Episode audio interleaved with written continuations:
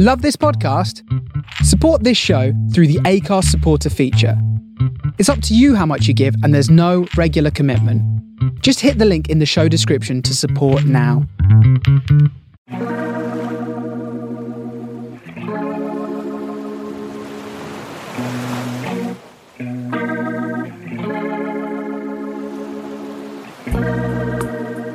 Hello and welcome to a special bonus episode of Is It Worth It? The Film Review Podcast. This episode is entitled What to Watch in Isolation. In this special episode, we will be suggesting a variety of films to watch at home while cinemas are closed and many of us find ourselves in lockdown.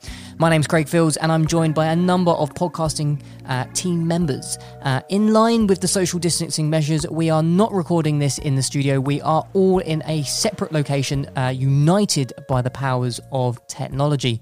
Guys, firstly, let's all introduce ourselves. Hello, I'm David Long. Hi, I'm Shivani Rayat. Hello, it's Ranjit. Hi, I'm Floss. Hi, I'm the Overlord, also known as Alex. Fantastic! It's great to have you all here, guys. How are we? Are we all are we all doing okay? Yeah, not doing too badly over here in St Albans. Um, I managed to receive an Asda delivery today, which is um, supremely amazing. I'm, I'm really glad that we managed to get that. However, um, they did substitute a few of my items, one of which was um, hollandaise sauce. They substituted that for something that really wasn't anything like hollandaise sauce, so I was quite devastated about that. Um, and they also substituted um, bubble bath, um, adult bubble bath for kids bubble bath. I was a bit, yeah, a bit weirded out by that. Yeah. And I'm not sure what the difference is. It might just be a smaller package, but either way, it's um, it's fine. But yeah, I'm I'm all good over here in in Isolationville in um, St Albans, so all good. I'm I'm all good. I'm still, you know, in lockdown as everyone else is. The only exercise I get is walking the dog, which is, I think, the most cases for most people. Um, yeah, I'm I'm doing good. Yeah, same here. Just trying to keep busy, trying to catch up on shows and films and games, and walking up and down the garden. I'm doing really good. I'm doing lots of gardening, painting, playing piano, uh, loads of jigsaw puzzles, trying to like ignore everything else that's happening. Um, it's okay. and I decided to pick up The Lord of the Rings the other day because I've never read it before. So that's going to be my like fun challenge for the next few months. It's just to conquer the entire Lord of the Rings series, and then hopefully like maybe move on to the Silmarillion or something. Yeah, I'm doing. Uh, I'm not doing too bad. I've got reduced hours at work, and obviously I live alone. So when I am at home, isolation's pretty tough. But keeping busy, um, watching plenty of films, um, and I just wanted to say, I'm sure all of our listeners would agree. It's great to have so many people on the show, all coming together via the incredible modern technology available to record this episode. Um, everyone involved in the Is It Worth It podcast is taking the COVID 19 crisis incredibly seriously, hence the remote recording. But we just wanted to take this opportunity to wish all of our listeners well. Um, we have listeners all around the globe, and this is a truly global crisis we find ourselves in. However, together, by following our individual government guidelines, we can come through this pandemic. And I just wanted to say if anyone is struggling with isolation, please don't hesitate to contact us via Twitter, Facebook, Instagram, or email, and we will happily, happily talk to you guys. Yeah, it's very true that this is affecting every single person around the world in some way or another. And as a team, we're going to do, be coming together to also create as much content as we can to help you stay entertained in this strange time we all find ourselves in. So, without further ado, let's kick off this episode right now.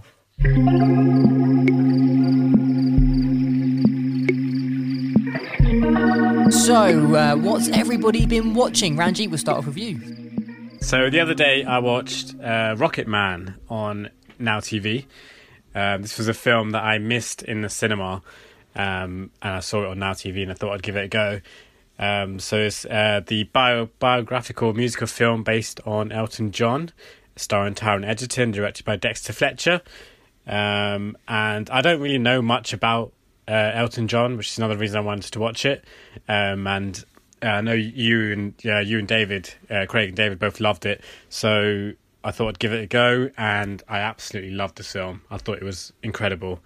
Um, I loved the way that it's it, it sort of breaks the conventions of your normal sort of biographical uh, bio, biopic biopic film, um, and I loved the I loved the sort of fantastical elements it had in it. Um, which sort of really do portray um, Elton John's sort of persona and his way of bringing music to life. Um, and like I said, I didn't I didn't know much about Elton John, so while I was watching it, I was surprised at how many of his songs I'd heard before, which is pretty Yeah. cool. Um, but yeah, just I just love the way Taron Egerton transformed into the role, and just he was he's incredible in this film.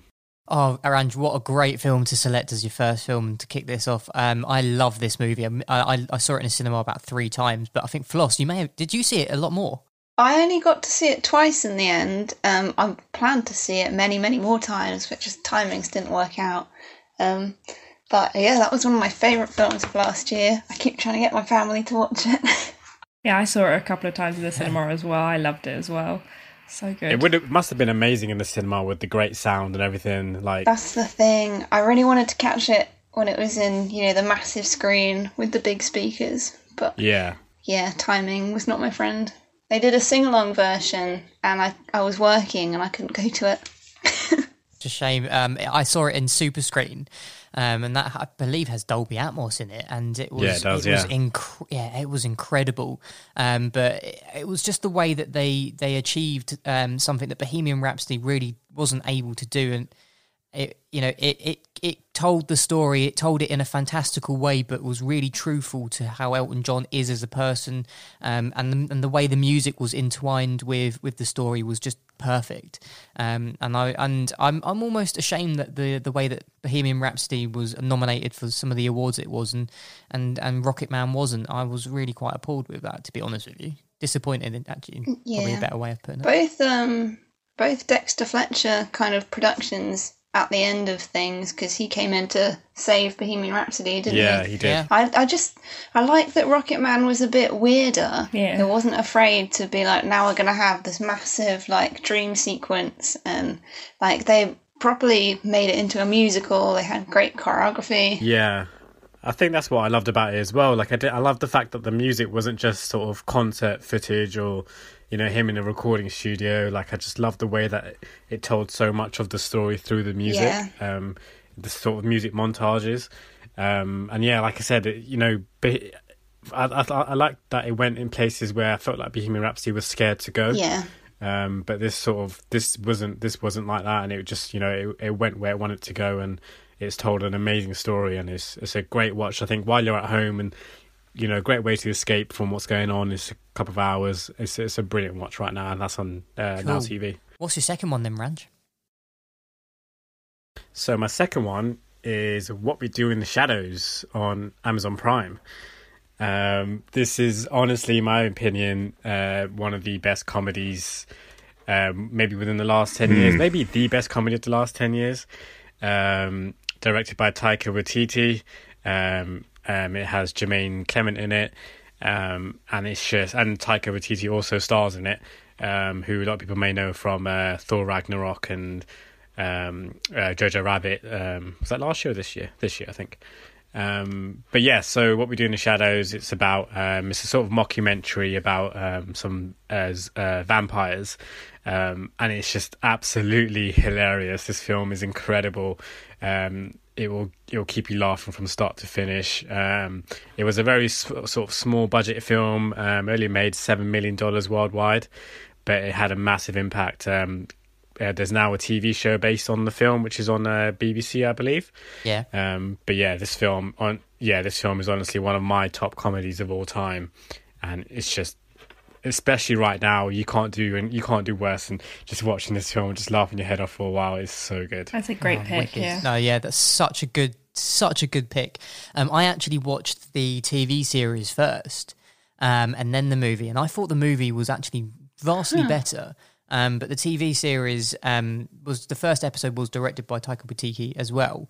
Um, it was it's brilliant. I I mean, just the whole concept of it being a mockumentary and um, but on something that's you know about vampires. It was just hilarious and it was just so well done, so well executed, and the humor's so dry but but well, oh, just brilliant. Yeah, well, two wicked choices there, Ranj. Absolutely brilliant. Oh, it's just as well. It's really good. Yeah. That's what I Yeah, just a really fantastic, really funny film. Really wholesome Yeah. as well. I think it's one of those comedies that just has so many quotable lines as well, and Yeah. it's just it will stay with you for a while. But yeah, absolutely. If you've got a chance to check it out on Prime, do it right now while it's on there. Cool, good stuff. Um, Floss, you're up next. So I've gone for some very different things. Well, the first one I've chosen is Snowpiercer because that is finally that's on Amazon Prime now. And when that came out, it was so hard to find anywhere. There was kind of a lot of problems with the distribution, some stuff involving Harvey Weinstein. It didn't. I don't think it ever got released in cinemas here properly. Um, and then I finally got to see it on my birthday this year at the Prince Charles Cinema. That was fun. Um, so it's it's a failed attempt at um, combating climate change, and it leads to like a complete global freeze. And the only people that survive are the people that are on this train that's just constantly circling the globe. It's like a a really amazing piece of technology, but obviously, um, you know, there's a front half of the train and a back half of the train, and the people in first class have things a lot better than people at the back. Um, I haven't mentioned it. It's from um, Bong Joon Ho, who obviously had a great year this year with Parasite. Um, and this film is, in a lot of ways, a precursor to that. All the stuff about class and wealth is very present in Snowpiercer. Um, and it's got it's got a great cast. So it's got Chris Evans, it's got Tilda Swinton in this like amazing transformation. There's like, Octavia Spencer, John Hurt, so many good people. It's very weird. It wasn't the highest budget film ever, but um, I think it's a really interesting, cool film that didn't get as much attention as it should have done when it first came out. Yeah, I really liked it as well. Have you seen um have you seen Okja? No, I haven't watched that oh, yet. you'd really like it. I, I it's, it's an absolutely great film, and you've got um Tilda Swinton and Jake Gyllenhaal doing a crazy, crazy character. It's absolutely amazing. Yeah, they're both great films. Yeah. Yeah, I must say, I think I preferred Snowpiercer to Parasite. Actually, I just I watched it recently and I kind of found that it set my expectations and then blew them out of the water every twenty minutes. It did that throughout the entire film. It's just quite a masterpiece, really. Yeah. I think I, it's. I, s- sorry, Floss. Oh no, sorry, Craig. Just like go in not knowing very much because there's some like cool twisty stuff. Cool, because I, I haven't actually seen it at all. Um, and obviously, um, on the back of Parasite, I really want to watch it. Where did you say it was available again? Uh, it's on Amazon Prime currently. Well, I will definitely be catching that. I know, David, you watched um, Snowpiercer, didn't you? Yeah, so once obviously there was a lot of Oscar buzz around um, Parasite, I decided to check out some of Bong Joon Ho's work, and I watched Snowpiercer. Um, I think I watched it on Amazon Prime, um, so I saw it before uh, I actually saw Parasite, and yeah, I was thoroughly impressed. Like uh, Floss said, there's lots of themes that run through Snowpiercer that cross over into Parasite, um, but Bong Joon Ho just proves that he's a man at the top of his craft. It's a really tense and action packed film. Um, really good acting in it as well. Um, and yeah, it's on Amazon Prime and it's definitely worth watching. Um, for me, I preferred Parasite. Obviously, Parasite did go on to win Best Picture at the Academy Awards, but Snowpiercer, nonetheless, is a, is a film well, well, well worth watching.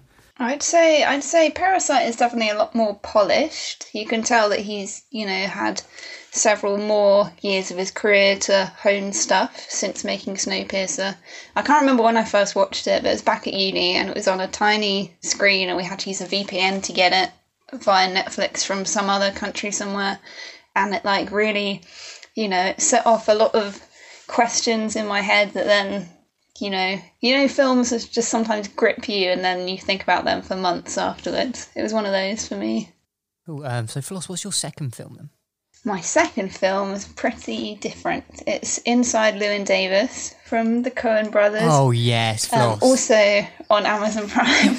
this is another one of those films that like shaped my life a little bit for a while. Um, so it's about a folk singer. He's played by Oscar Isaac, um, and it's sort of set just before Bob Dylan burst onto the scene. Um, so he plays Llewyn Davis, who used to be part of a like a musical duo, and now for various reasons, which I won't spoil, he's he's going solo, and he's just trying to get his career going. and And there's not you know there's not a huge amount of plot. It's just kind of like a character study of this guy who could be something, but he has like first of all he has really bad luck, but also he's just he's a bit of a knob, and he doesn't like seem to face the fact that it's his decisions as well which are stopping him from getting anywhere. Um, he's got like a really blunt nature and he's rude to people. He alienates everyone. So people that are like trying to give him chances, um, you know, he he pisses them off and then they don't try and help him again. But um, the music's really great. He's uh, I think everyone does their own performing. It's Justin Timberlake's in it, Carey Mulligan, um, Adam Driver shows up for a little bit. There's a great John Goodman extended cameo. Um, I don't know. It's a very slow, kind of speculative film, and I really love it a lot. Floss, honestly, what a great choice as well. Um, I I think Oscar Isaacs is so good in this movie, and the the music is brilliant. And I just remember distinctly the opening scene. If if I'm remembering this correctly, it's just him on the stage playing a song, and it's so intimate and oh, it's just so well done. And yeah, I, I yeah, just love it. Where did you say it was on? Was that Amazon Prime as well? That's Amazon Prime as well. I suppose, yeah, a thing that I like about this film is that when they perform songs, that's like the whole song. They and I think it's you know as it was done on the set that day, and um, it feels very true and not polished. It's just raw, isn't is it? Nice. yeah. Yeah. It's very, very folky. I've been meaning to watch this actually, but I've seen. Um, uh, have you seen Oh Brother Where Art Thou? Which is another Coen Brothers uh, film Yeah. with um, George George Clooney? Clooney. That's his name, um, and also The Big Lebowski is obviously uh, up there. I don't know. Is is Inside Llewyn Davis? Is it a Coen Brothers comedy or is it one of the? yeah, I'd say it's a, it's like a dark comedy, Okay. and it's it's the same guy, isn't it, that does all the music kind of like coordination. Is it T Bone Burnett? Yeah. I Yeah. think. Yeah, it's you know a spiritual link, I guess, to some of their other stuff. Yeah, um, Inside Llewyn Davis is is is one of the few Coen Brothers films that I do like. I'm not the biggest fan of the Coen Brothers. Um, I really don't like The Big Lebowski, or Hail Caesar. Um, I don't know. For them, it's just I'm not. wasn't even a big fan of Fargo. Um, I'm very hit and miss with the Coen Brothers, but this is um, Inside Llewyn Davis was a film that I really did enjoy. I think it must like it was the performance from Oscar Oscar Isaac and Carey Mulligan and the music, like you said, Floss, is just so it's so infectious and it's just so um, engaging to watch on screen. And I love the way this film is the film is shot as well. It's sort of like a very muted, very sort of weird greeny grey color throughout the film.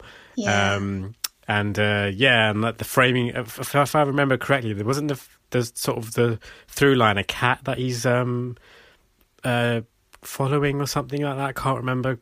I've, I haven't seen it since the cinema, but um, yeah, it was a film. It was a Coen Brothers film that I really did like. But like I said, I'm I'm not the biggest fan of them. But this is a great film. Um, so does anyone else have anything to comment on that movie then? I'm going to take that as a no then. So Shivani, you're up. Hello.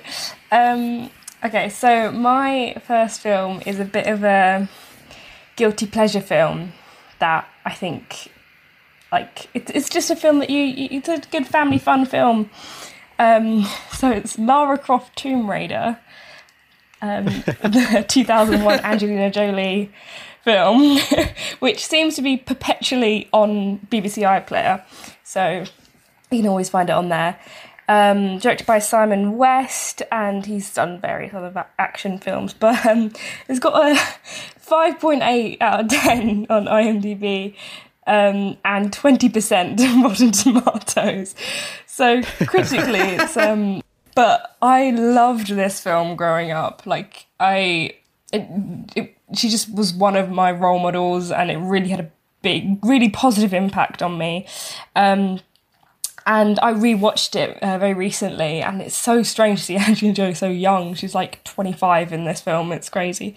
Um, it has very similar kind of vibes to like The Matrix. It's not as uh, well formed as The Matrix, obviously, but it's got very similar vibes in terms of like music and costume. Um, yeah, like I said, it's very fun, fun action film for the whole family. Uh, so if you haven't seen it, um, obviously based on the video game, and this is like the first film that's based on the video game because I know there was another one um, came up recently um, about uh, Lara Croft, Tomb Raider, and she's uh, on a race against time to find an ancient relic before it falls into the wrong hands. And you've got the uh, the Illuminati and um, lots of uh, fun action things going on. All Um, the things you love, Shivani. yeah, but this is this is a huge guilty pleasure for me, and I think um, it, it, it it's a just a very enjoyable watch if you don't think too much about it. Great choice, Shivani. Um, I've never seen the Angelina Jolie films, the Tomb Raider films. Um, did you watch the new one as well? Are they? Is it how? You know, where? How does that compare to these ones? I watched bits of it, but I wasn't that impressed. I I don't know. I just I couldn't. I I, I was such a fan of the um the original films. Um, Yeah. yeah, I, just- I think as a as a new action film, I, I wasn't that impressed with um Tomb Raider. Um, I would. I'm inclined to completely agree with you, Shivani, with the with the latest one. That it was not good at all, and it was mainly because of the story. Um, the acting was okay, but if we're going to talk about Angelina uh, Jolie's t- first Tomb Raider, I mean, it is just a nostalgic kind of Yeah. gaming conversion movie. Um, and it wasn't bad. It just wasn't good either, unfortunately. But it is it is a bit of a good film to sort of chill out to and watch and, and zone out and just watch someone like Angelina Jolie just kick ass, basically. Yeah, it's, it's just a whole load of fun, which I think pe- people might be needing right now. Yeah, definitely. David, you've seen it, haven't you? Uh, I haven't. No, uh, I'll be honest. I haven't seen it, but I've got to commend Shivani. She always comes up with brilliant choices, and with Rotten Tomato scores like that, I think she's she's got a she's got a um, a bigger set of balls than I do. So putting that out there.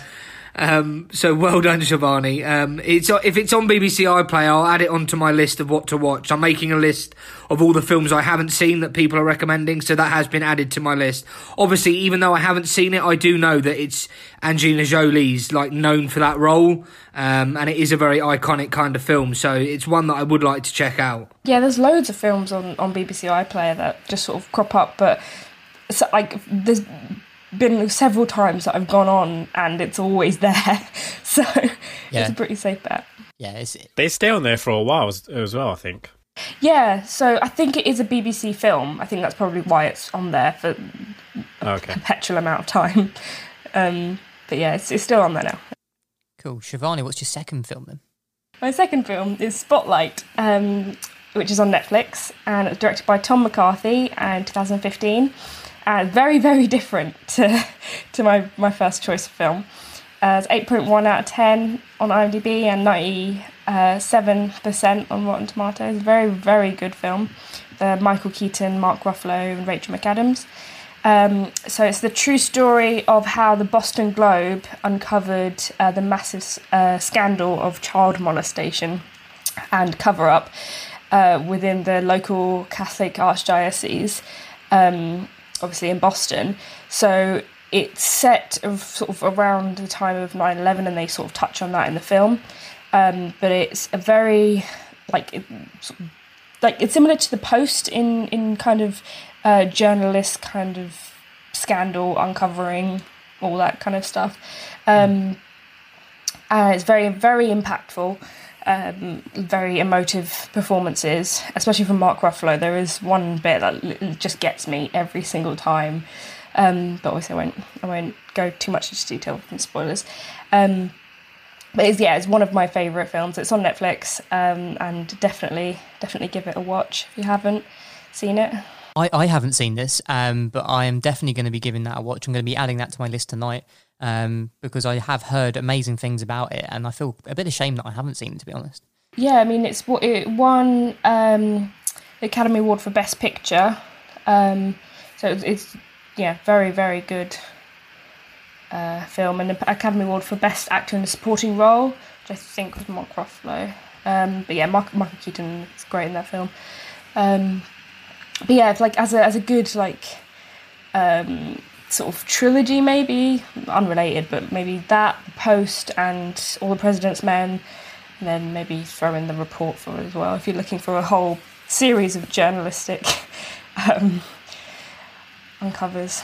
Yeah, no, I reckon, uh, David, I know um, you're quite keen on those sort of films. Um, have you seen Spotlight? Yeah, it's bizarre Shivani's picked this because I was looking through Netflix the other day and I saw Spotlight was on there and obviously Spotlight won the Academy Award for Best Picture.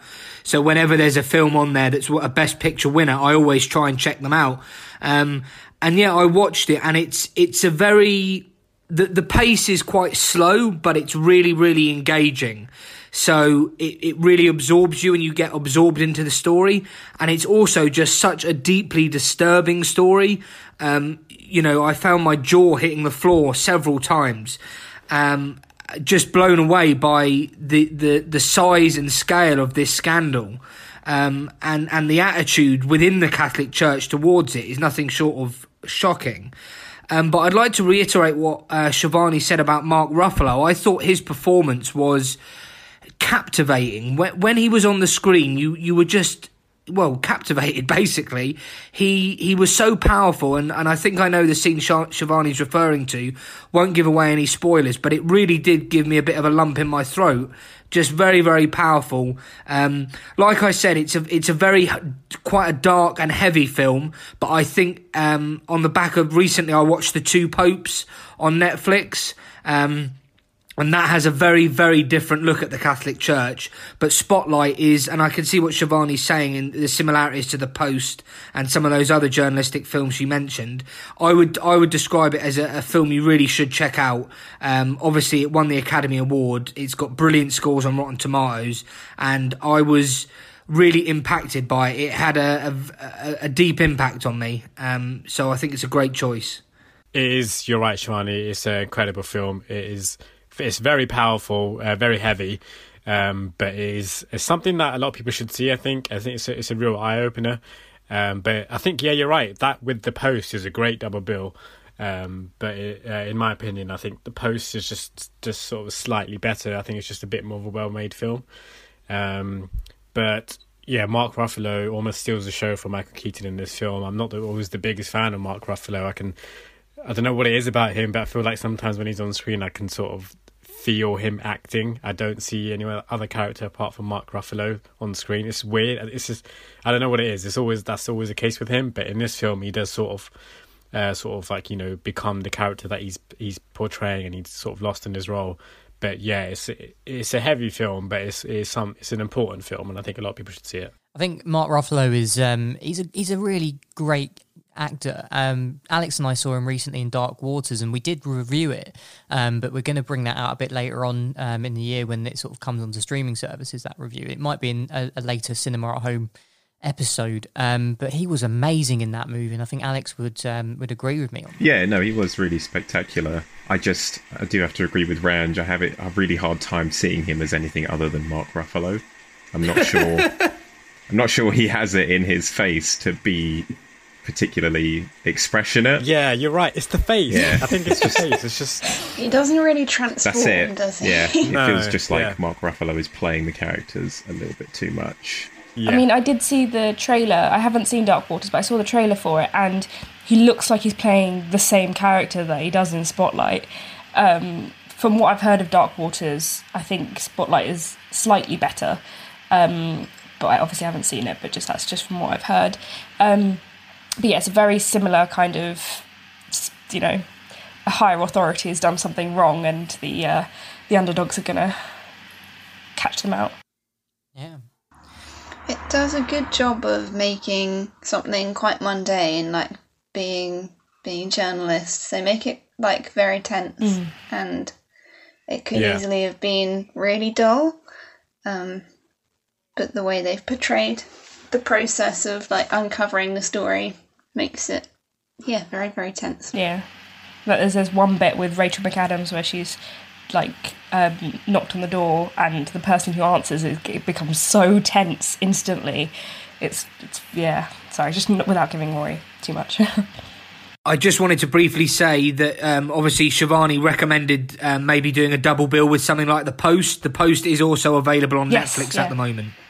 Cool. Um, well, then, without further ado, then, Alex, You're up Hi. next. So, for my first film, I've chosen the 2014 film Love and Mercy, directed by Bill Pohlad and starring John Cusack, Paul Dano, and Elizabeth Banks. Uh, it's available to buy and rent on iTunes, and I think it's on Prime as well. And it's a biopic of the life of the Beach Boys frontman and leader Brian Wilson and his struggles to come to terms with his emerging psychosis. Uh, the film portrays his life in like two different parts, which run alongside one another. So Dano takes the younger role, and then John Cusack takes the older counterpart Brian Wilson. And uh, it's just really cool and really well done, and it doesn't feel jarring at any point that those two storylines run alongside another one another. Um, so, like the first part of the film that Dano's playing the part of younger Brian Wilson, uh, that all happens during the production and de- development of Pet Sounds, which is obviously like one of the most important albums ever, uh, and follows that. And then John Cusack's section follows Brian Wilson's life in the 80s. So when he's gone through his psychotic break and, you know, he's in bed for several years and he's being abused by his therapist and carer. Um, but it's fascinating, and I think the director does a really great job of displaying the sensitivities and the insecurities of Brian Wilson on screen. Um, like you say, you see two different sides of Brian Wilson. You see the side of his life before and leading up to his mental break, and his eventual recovery, which took some 20, 30 years. Uh, but it's just a really beautiful film, and the whole narrative is driven by the soundtrack, which is Pet Sounds. So lyrically, you can sort of really understand what Brian Wilson was going through at the time. Um, but it's great. It's full of tension and uh, melancholy, and it's probably one of my favourite films, and really worth a watch if you're a big music fan. I, I haven't seen this, Alex, and um, I now really, really want to watch it. You said it's on Amazon Prime. Uh, I think it might be on Prime, but I know that you can buy and rent it on iTunes at the moment. But it's really interesting. I haven't spoken to almost anyone yet. I don't think that has actually seen Love and Mercy. It, well, it's certainly on my list now. Has anyone else seen it? No. No, but you've sold it to me, Alex. I do want to check that out. It's really fantastic. You guys should definitely check it out. It's a really beautiful You had film. me at Paul Dano. Yeah. If no one else has seen seen the movie, do you want to tell us what your second one is? Yeah, my second one was uh, the 2007 film Control, which is about the life of uh, the Joy Division singer Ian Curtis as he deals with his epilepsy and depression during the rise of the band. So it's directed by Anton Corbijn and stars Sam Riley. The whole film is shot in like a really beautiful black and white, uh, which is just such a perfect reflection of the like drab lifestyle that he was living at that time. Um, but it's just really interesting. You kind of go through the film understanding how Ian Curtis stumbled into one of the greatest bands of, of all time and had such an amazing and short-lived career with them. But again, it's it's a really great film. It's horribly depressing, but it's absolutely beautiful. And if you're not a fan of Joy Division, you will be once this film is over. It's it's really fantastic. Right, again, another movie that I haven't seen, Alex, and you've literally sold me on Such that as well. Um, yeah, it, that one's definitely available in, on Prime though. I've looked that one up, Yeah. and um, again, I'm going to add that to my watch list on for that one. Anyone else seen that one? No, I mean, No, I I want to see haven't seen both of these. Got, you got to step it up. Oh, Alex, I'm so sorry, sorry. but but this is what this show's all about. It's amazing that you know a lot of the films we have seen, but the ones that we haven't, they're the ones that we want to watch, and hopefully our listeners will also want to watch as well. And uh, you know, it's it's great when you get new films to be recommended like that. And and I'm sorry I haven't seen it, but at the same time, I'm not sorry because I can't wait to watch it. Now. yeah, it's something great for everyone to enjoy who hasn't seen it now. They're, they're both excellent films. Yeah. Oh well, David. Then I guess you're up. Yes, well, I guess I am. And my first film recommendation is This Is 40. Um, it's currently available to um, watch on Amazon Prime. And just a very brief synopsis uh, Pete and Debbie are both about to turn 40. Their kids hate each other. Both of their businesses are failing. They're on the verge of losing their house, and their relationship is threatening to fall apart. Now, I know that that may not sound particularly funny, um, but I can assure you that this is a rom com, uh, and it is a, a- an incredibly hilarious film, proven by the fact that it was actually nominated for a Critics' Choice Award. Uh, Critics' Choice Award, sorry, for Best Comedy. Um, it's got a, a stellar cast, including Leslie Mann, Paul Rudd, John Lithgow, Megan Fox, Albert Brooks, Jason Segel, and Melissa McCarthy. I actually rewatched this today, and it's about the third time I've watched this. And I would just say that this film is hilariously funny. Um, I mean, really, the first time I watched it, I was laughing out loud loads. This was the third time I watched it today, and, and some bits still made me laugh out loud. Um, it's incredibly well acted. Um, I think it's also really well paced because it has a very long running time, 134 minutes actually, which is quite long for a rom com. Um, and I think that's why the Rotten Tomato scores aren't great. Um, it gets a 52% um, score from the critics and a 50% score from the audience. I was really shocked when I looked up those Rotten Tomato scores earlier because I think it's a much, much better film than that. I mean, it's not a terrible score, but it's not as high as I thought. And I think one of the reasons for that is maybe the running time. Um, but like I said, I think it's very well paced. I think it has a very good script. And what I also like is that it deals with a lot of real and relevant issues. And I think you probably heard that in the synopsis. The synopsis sounded quite heavy. So, whilst being a rom com, it also deals with um, some quite heavy issues as well. Um, and really, what it does is it wins you over with its sense of warmth and honesty. Like, there's just something so genuine and real about this film. And so, I mean, I'm not 40, I'm not close to 40, but I could, I could just relate to this film on on on so many levels. And overall, it's just very real. It's sweet. It's smart, but most importantly, it's genuinely funny. Um, like I said, it's currently available to watch on Amazon Prime, and it's just a film that I would really, really recommend. Um, has anyone else seen this film? And if so, did you enjoy it? Yes, I've seen it, um, but it was a really long time ago. Um, I do just remember it being just very, very funny and almost quite uncomfortable at times because it does tackle those really uncomfortable um, things that you know elements almost of, of hitting that older age of 40 which actually now in, now that I'm you know 30 this year it, it's not that far off um, I probably should rewatch it to kind of see how much I'm going to see myself in it maybe anyone else That's a no. No, I Haven't seen it. haven't seen it. Sorry. I'm not a big rom rom com person. I like the um the cast in there, but um it's not a film I've seen yet. But I always see it popping up on like Netflix and stuff, so I might give it a go. Has he sold it to any of you Oh yeah, absolutely. He Yeah. it, it is worth watching definitely especially if you just want to chill out and and um and just watch something funny basically david what's your Yeah, no, I totally agree. what's your second Um, film yeah, mate? sorry. Oh, sorry sorry. No, it's all it's all right, mate. Um, so my second film is one of probably one of my favourite films of all time, and it's Dallas Buyers Club. Um, it's currently available on Netflix, um, and it gets a fantastic 93% from the critics and a fantastic 91% from the audience. Um, and what's it about? In 1985, Dallas electrician and hustler Ron Woodroof works around the system to help AIDS patients get the medication they need after he is diagnosed with the disease. I think the first thing to say about this film is it won three Oscars. Um, Matthew McConaughey won Best Actor. Uh, Jared Leto won Best Supporting Actor, and it also won Best Achievement in Makeup and Hairstyling. But it was nominated for six Oscars in total, including Best Picture, Best Editing, and Original Screenplay. Now, for those of you who follow Road to the Oscars, you'll know that a Best Picture nomination, a Best Editing nomination, and an Original Screenplay, that's three of the main categories. And for me, why I like this film is it takes very hard hitting subject matter and it handles it so delicately and so well. Um, I think there's career defining performances in this film from Matthew McConaughey and uh, Jared Leto. I think both of them are superb, and that's proven by the fact that both of them won Academy Awards. It's just a powerful and moving film.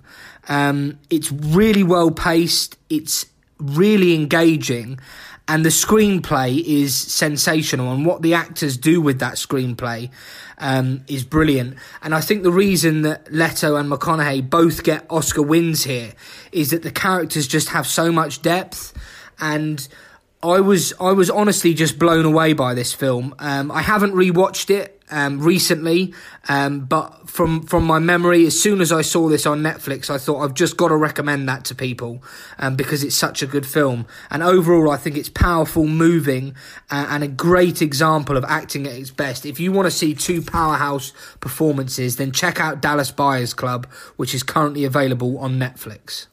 Oh, what a really good film choice there, David. Um, I remember watching this and just being blown away by, first of all, the story, which is just so raw and sensitive, but handled so well. And then the performances as well, which uh, Jared Leto transformed in this performance, um, even and Matthew McConaughey as well, completely transformed. I mean, in terms of the way he looked and, and whatnot. And um, yeah, just a really, really amazing film. And yeah, I'd highly recommend that as well, definitely. I thought this film was really, really good. Um, I feel like it's an important facet of Matthew McConaughey's character that he starts out as a horrible, horrible man. Mm. He's really, he's like, he's homophobic, he's rude, um, he's sort of like in denial about having AIDS, and he transforms over the course of the film, and he has like quite a sweet relationship with Jared Leto's character, who is a transgender woman, um, and obviously they don't start off as great friends, but it's very very sweet. It's really sad. It's it's really good. Couldn't agree with what Floss said more there. Really expanded on some of the points that I said um, about the character development. Yeah. Yeah. Oh, well, that's um, yeah, really, really good choice, and um, it, it's one maybe not to choose lightly. Um, it's gonna, it is a very uh, not a difficult subject to tackle, or maybe it is. A, you might not be, you might not be in the mood for that. But if you are in f- the mood for a bit of a heavy topic film, then that would definitely be the one to go for for sure. Um, I guess that's your two films, then, isn't it? So I guess I'm up. I'm up now then. Yes, that is. Yeah. okay. Well, um, my first choice then is Flight of the Navigator. Um, this came out in 1986. Um, and it's about a 12 year old boy who's called David. Hey! And uh, David accident. Yeah. yeah. Unfortunately, David has an accident in the forest and he gets knocked out. And then he wakes up, and um, it's uh, eight years later. And um, his parents are obviously really happy to have him back, but it so happens that he hasn't aged a single day, um, and he's still he's still um, the age that he was. He's still twelve years old. Um, and it turns out that uh, a NASA scientist has discovered an alien spaceship um, somewhere, and uh, this is David's chance to sort of find out what happened to him and why he hasn't aged and why he's sort of been brought to the future in a in a in a really random way. And I remember watching this as a kid and just being transformed, or not transformed, but I was transfixed, I suppose is the word I was looking for on on the screen at this incredible story of a child who who somehow hasn't aged a day, and it's eight years later, and and there's this alien spaceship that takes him round, and he becomes this navigator, and he has to navigate round. Oh, it's just oh, insanely brilliant, and I don't know if anyone else has seen it, but it's so good. And if you want to watch it, it's on Disney Plus, by the way. Um, anyone anyone else seen it? I haven't seen it. Yeah, I've seen it. It is brilliant. it's pure sort of eighties um, sort of campiness, and it's, it's I think it's perfect for like a time right now. It's just it will take you back to being a kid. Um, but yeah, you're right. I remember when I was a kid and I watched it, and the the time travel bit really sort of you know just sort of that was so interesting. It was just like it was just crazy to think about it, and then the, the the design of the ship is so cool, and Yeah. the uh, the the little robot is it robot and alien that's sort of talking to him in the ship is it was just so cool. It was kind of like how Yeah. from 2001 Space Odyssey-. And it was it was so cool. Like I just remember being like I just that's probably the moment where I sort of realized I'm a bit of a, a nerdy, geeky kind of sciencey kind of kid here, and I just loved the concept of that film and kind of wish that I was that kid. Don't know if you felt like that, Ranj. Yeah, yeah, I did. Um, it's just, yeah, it's. I think it, it would just like put you back in the mindset of being like a sort of adventurous kid again. And it's just so it's a lot of fun to watch. Yeah. Anyone else seen it or wants to watch it? Yeah, you know pretty sold on the concept there. really fun.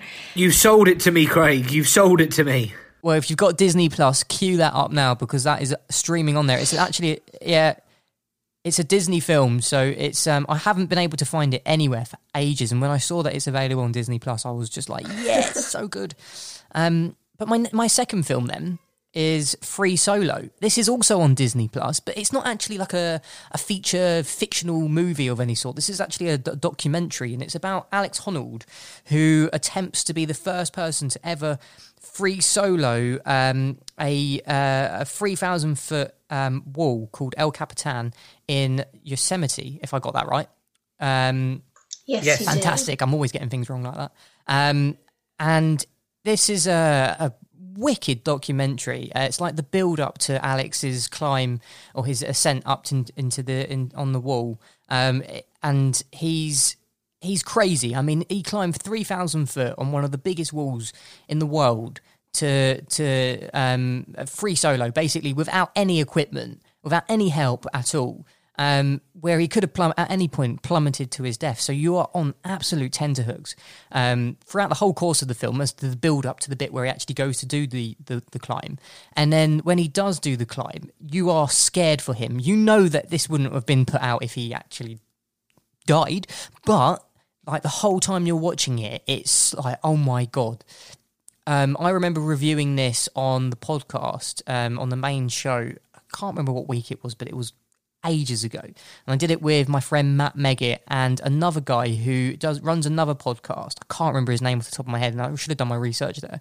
But um, we had them both on as guests, and uh, they, these guys are like climbing fanatics. And this was a kind of, of a controversial film in the climbing world because it sort of encouraged people to maybe attempt to do free soloing as well. Um, and it, from that perspective, it was a really, really kind of amazing film to watch. Um, and uh, I, I highly recommend watching this film if you want to be put on edge a little bit. Um, but at the same time, just as a visual point of view of, of watching somebody attempt to do this, it's breathtaking um, and, and really worth the watch. And again, that's on Disney Plus as well. Anyone else seen it? It's one I've been meaning to watch for a long time. I've been to El Capitan. Have you? And like that's it's it's a big old rock. Yeah. So if you've seen it, and you've seen it and you see and and you've seen the scale of it so you know what a challenge and what a feat that was for somebody to climb that without any equipment it's incredible Yeah, Craig, I remember your um your interview on that episode of the podcast, and that's like it was it was so interesting to listen to about the sort of mindset of these climbers and how they're almost their brains are almost wired differently to ours. Um, and uh, that's ever since I've heard that interview, I've always wanted to watch the film and just haven't had the chance. But now that it's on Disney Plus, I'm definitely going to check it out. But um, yeah, I can't, I can't wait to watch it. good stuff um right well Yeah. david sorry go on mate No, I was just going to say I had a a, a wonderful hom- ho- holiday holiday to uh, Yosemite National Park um, about ten years ago now, and I've seen that particular rock in question, and it is absolutely huge. And now that I know this is available on Disney Plus, I definitely need to check it out. Um, by the way, Yosemite is just one of the most beautiful places I've ever been to, so I'll just Yeah. like to relive some of those memories by re- by watching this documentary as well. But I've heard lots of good things about this documentary. I, you may end up reliving some of those memories but most of the time you'll probably be put on edge trust me it's it's breathtaking but it's also like Yeah, on your edge of your seat stuff definitely I can imagine. Um, so that's all of our um, you know recommendations. We are going to go to an ad break, and we'll be back with your must or our must watch films that you just have to watch um, after this break.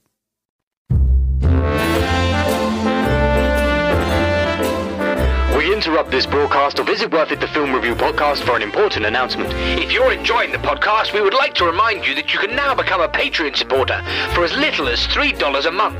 This helps the podcast to continue to grow, as well as offering the potential for bonus content and Is It Worth It merchandise. Your support helps the podcast stay alive. So why not become a Patreon supporter today? Head on over to www.patreon.com forward slash Is It Worth It podcast.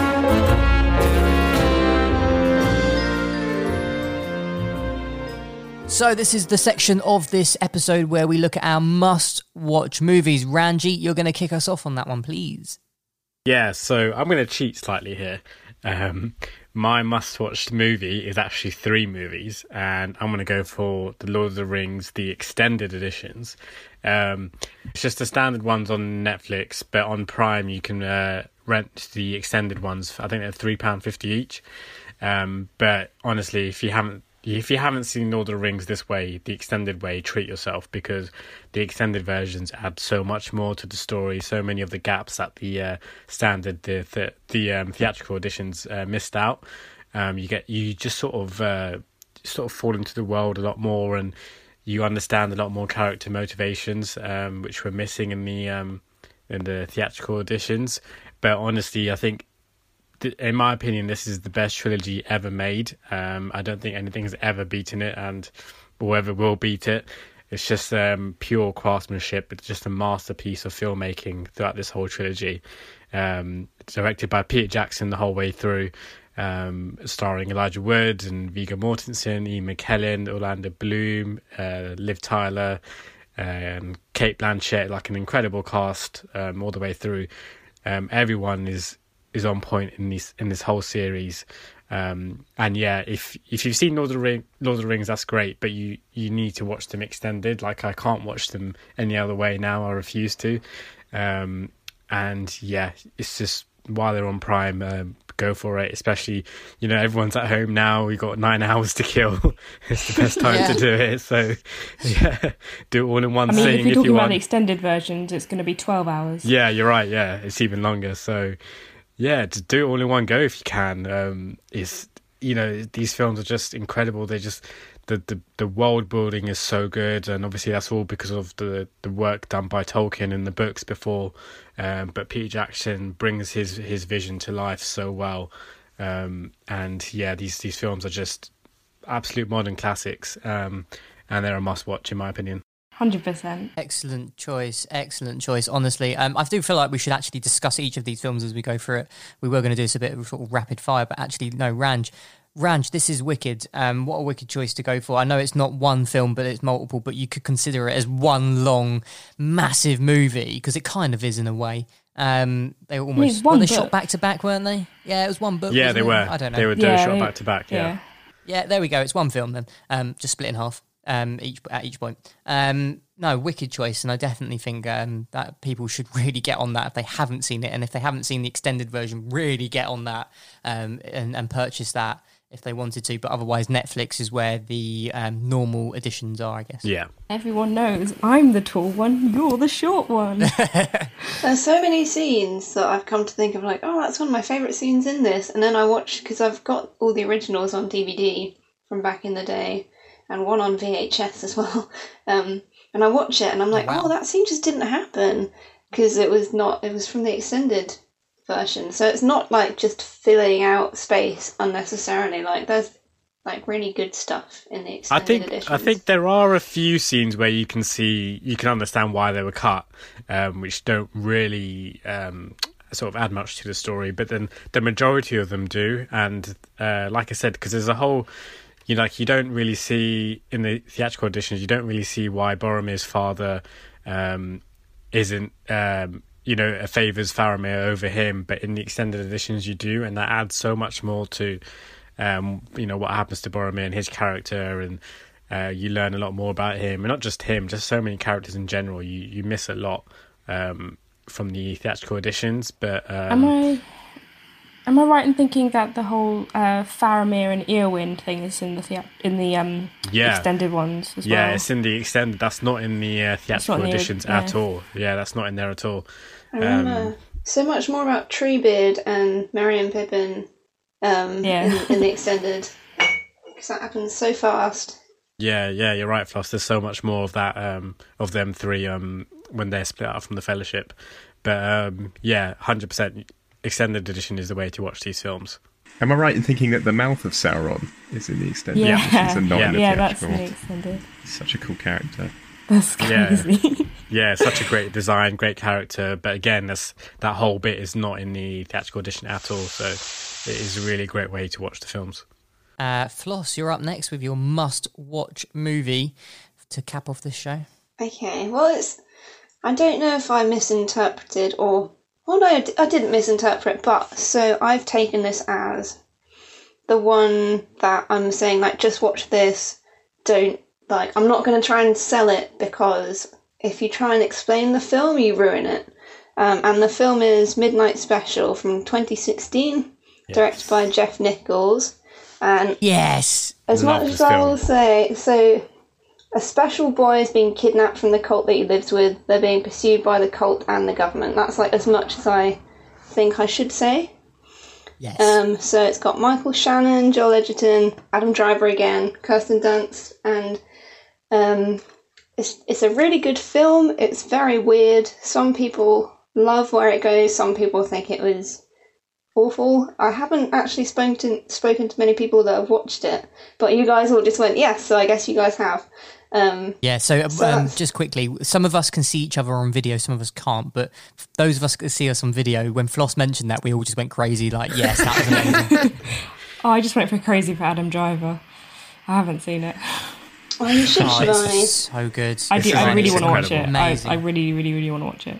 Um, yeah, I feel like to try and like if you go in and you read reviews first, you you're doing a bit of a disservice because all all the weird stuff that happens. Um, no, I'm not even going to say. Okay, I'm not going to say anything. no, you're, I think I think you're right, don't. Floss. Uh, just go in blind in this film. Um, I also want to give a shout out to David Wingo, the composer. The music is so good in this film. It really does elevate the um, the, the story.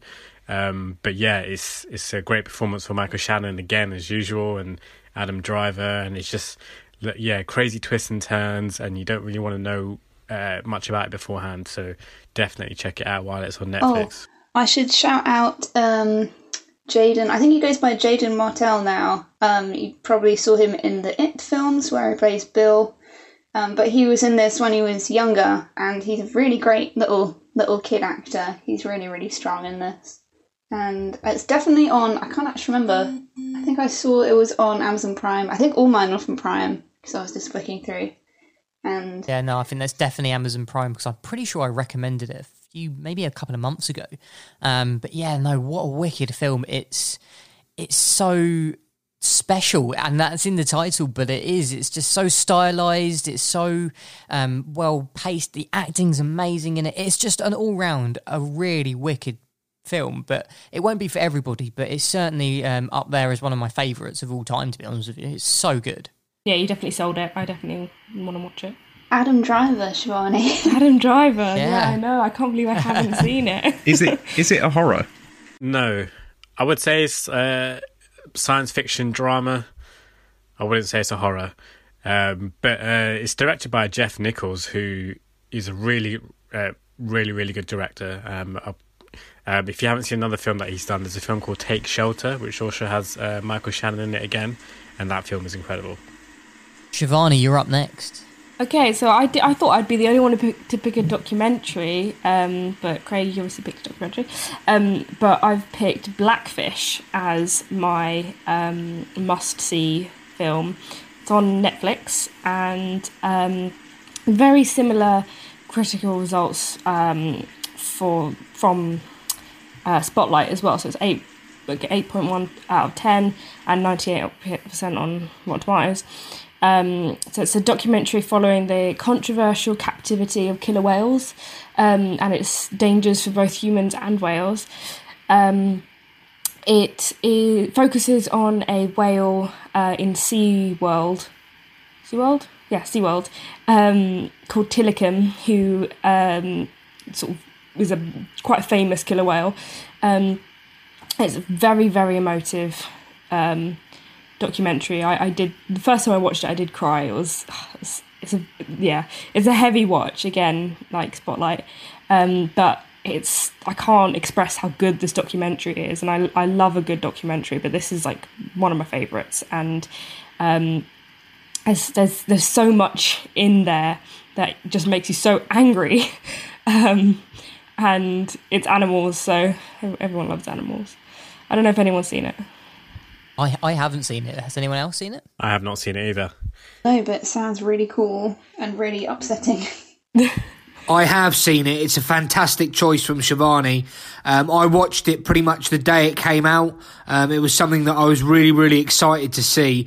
it's such a powerful documentary. I've been to SeaWorld in Florida, and there is so much controversy surrounding the captivity of of orcas, of killer whales, because they're such intelligent, smart animals, um, and their their actual captivity is something that I think in the near future is is going to be abolished. Um, but it is just such a powerful documentary. It's a brilliant watch. I think Shivani's made a fantastic choice there. I mean, it's another it's another eye opener like Spotlight. Um, so they're both they both kind of bring to light issues that you don't you should you don't know that you should care about. um, it's I, it's a very very good film. Some stuff I I will definitely watch that. Um, my girlfriend uh, Charis absolutely loves documentaries, so that's going to be the next one that we probably watch. Um, Alex, you're up next. Uh, I chose 28 Days Later as my must watch film, which I understand is probably quite a strange one, but I just think it's such an amazing film. Uh, it's directed by Danny Boyle and it stars Cillian Murphy. It's probably, I think, his best role. Um, just the scale of production that they went for in this film is really incredible. Uh, you know, they managed to completely empty out central parts of London for this whole film. It's set during uh, an apocalypse. And um, yeah, it's just really amazing. Just a really cool look, cool, realistic look at what might happen in England if, if a similar scenario went on.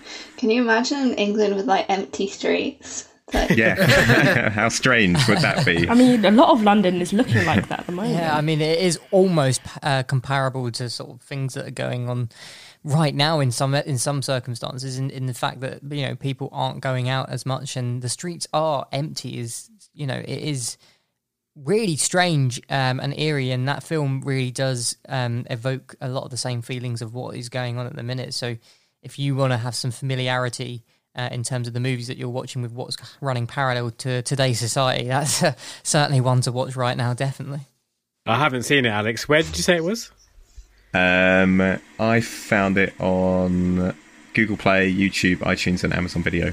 Okay, I'm definitely. There's four places to get it from, but yeah, yeah, do check it out. It's a really, really good film. Well, then, David, you're up next. So, my must watch film, the film I have selected is The Theory of Everything. Um, it's currently available to stream on Netflix. Uh, it stars Eddie Redmayne and Felicity Jones. Uh, and the reason I think this is a must watch film is I think Eddie Redmayne's portrayal of Stephen Hawking is probably one of the greatest on-screen performances of, of, of all time, and I and I don't say that lightly. Um, I've seen many many films, but his portrayal of Stephen Hawking is is is just mesmerizing. It's it's uncanny. It's actually quite scary how realistic he is in this film. Um, Eddie Redmayne won an Academy Award for Best Actor in a Leading Role. Felicity Jones was nominated for actress in a leading role. Uh, the film was also nominated for Best Picture and Best Adapted Screenplay. Uh, so it got four um, Oscar nominations, one win for Eddie Redmayne, and rightly so. Uh, it gets a brilliant 79% from the critics on Rotten Tomatoes and 84% from the audience. And if you haven't seen this film, um, it is it is just incredible. Obviously, the tragic story of how this incredible scientist got motor neurons disease, but then the heroic nature of how he overcame that disease, uh, lived many, many, many years longer than he was he was told he would, and obviously became one of the best theoretical physicists. I believe that's uh, correct of all time. Um, a very intelligent man. I certainly can't do his intelligence justice, um, but this film does his life justice. It's currently available on Netflix. It's called The Theory of Everything, and it is fantastic. Oh, David, yeah, what a great film to have picked. Um, I'm a big fan of Stephen Hawkins and all of the work that he's done on black holes and theories of of um, physics and whatnot. And and I've read a few of his books, and they are very detailed and very difficult to understand, um, especially for somebody who's not so au fait with with physics and whatnot, but it is a brilliant, brilliant, brilliant, brilliant movie, and and one that I really enjoyed watching to get a really good understanding of what Stephen Hawkins was was completely all about as a man. I mean, a lot of it may have been fictionalized to some extent, but I still think that it's a really amazing movie to watch, um, and one that really highlights what a amazing individual that that man was. Really, really, really great film. Um, I think another one that um, sort of got compared to was the Imitation Game, and in terms of um, in terms of films, critically, Theory of Everything is just so much better. It's so it's so good. It's such a good film. Very good film. I think the the good thing about his performance is that it's very like un. It's not a vain performance.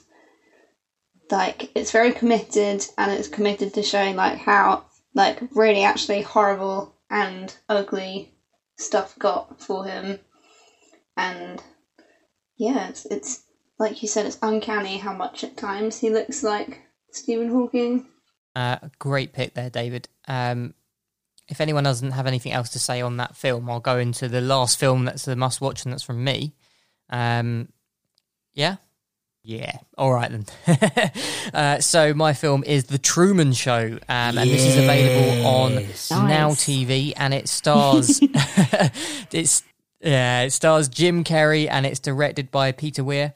Um, and I think this is my must watch movie whilst in isolation because it's just such an insight into sort of a the the sort of the true horrible nature of what like 1984 was like in in terms of the novel there and you've got B Big Brother the the people that watch everybody else um it's it's, it's a real insight into voyeurism in a way um, of a, in in terms of a reality TV show. But when one man simply doesn't know that he's in that reality TV show, and every aspect of his life is is being controlled by the outside world, and it's it's bizarre and just incredible and funny and raw and emotional and everything that you'd want to watch rolled into one package um, in terms of all the emotions that you want to experience whilst w- wanting to watch a movie. It's just everything about it is just spectacularly brilliant.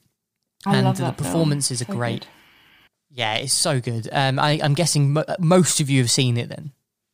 Yeah, Yeah. I love this film. One of the best Jim Carrey performances, I think. And I actually saw this film uh, quite recently for the first time, and it just blew my mind. I hadn't seen it before, um, but such a great concept and uh, quite relevant in today's sort of um, today's sort of you know reality show obsessed world.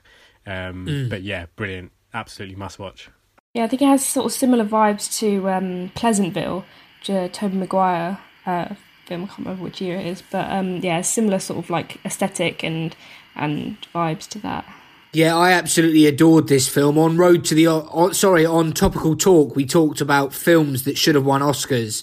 Um, and if we're talking about actors that should have won Oscars, then I think Jim Carrey, for his performance in The Truman Show, has to be right up there.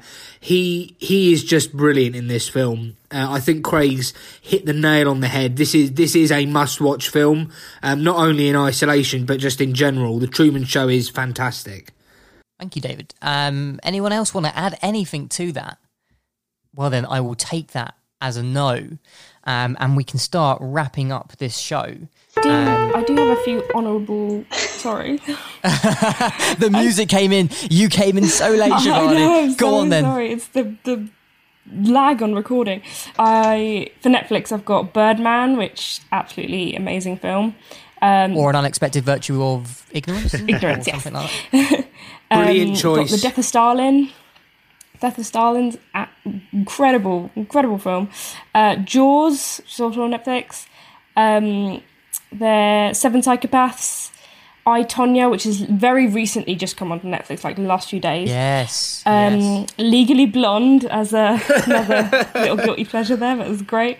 I've also got Lord of the Rings on this list, but you know it's already We're just mentioned. reeling off films now, but great Yeah, choices, yeah. definitely. Um, and then for Amazon, I've got Fantastic Mr. Fox and Four Lions.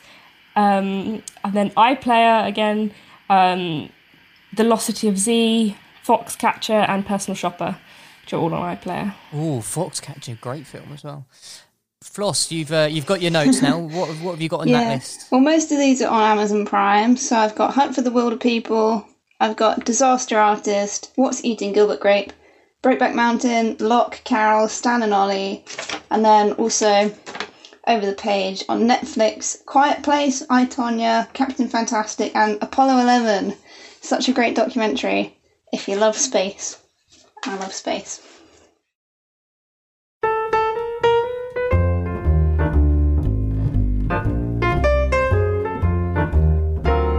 Thanks for listening to our special episode on what to watch in isolation.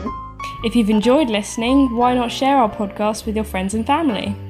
Or why not leave us a review on Apple Podcasts with a five star rating? It all goes a long way to helping us get more visibility.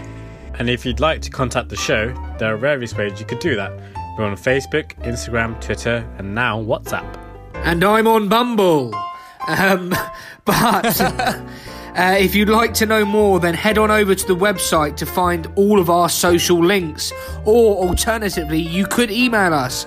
Craig, what's that email address again? Well, the email address is mymail at isitworthitpodcast.com. That email address again is mymail at isitworthitpodcast.com. Uh, so why not drop us an email and tell us what you've been watching whilst in isolation? Yes, that's right, Craig, and that just gives me the opportunity to say thank you for listening to this episode, and we hope you've enjoyed it. There's been plenty of film recommendations for you to get your teeth stuck into, so enjoy watching those films, and it's a goodbye from me. Goodbye from me. Goodbye from me. Goodbye from me. Goodbye from me. Stay home and stay safe. And goodbye from me. Bye. Goodbye. Goodbye.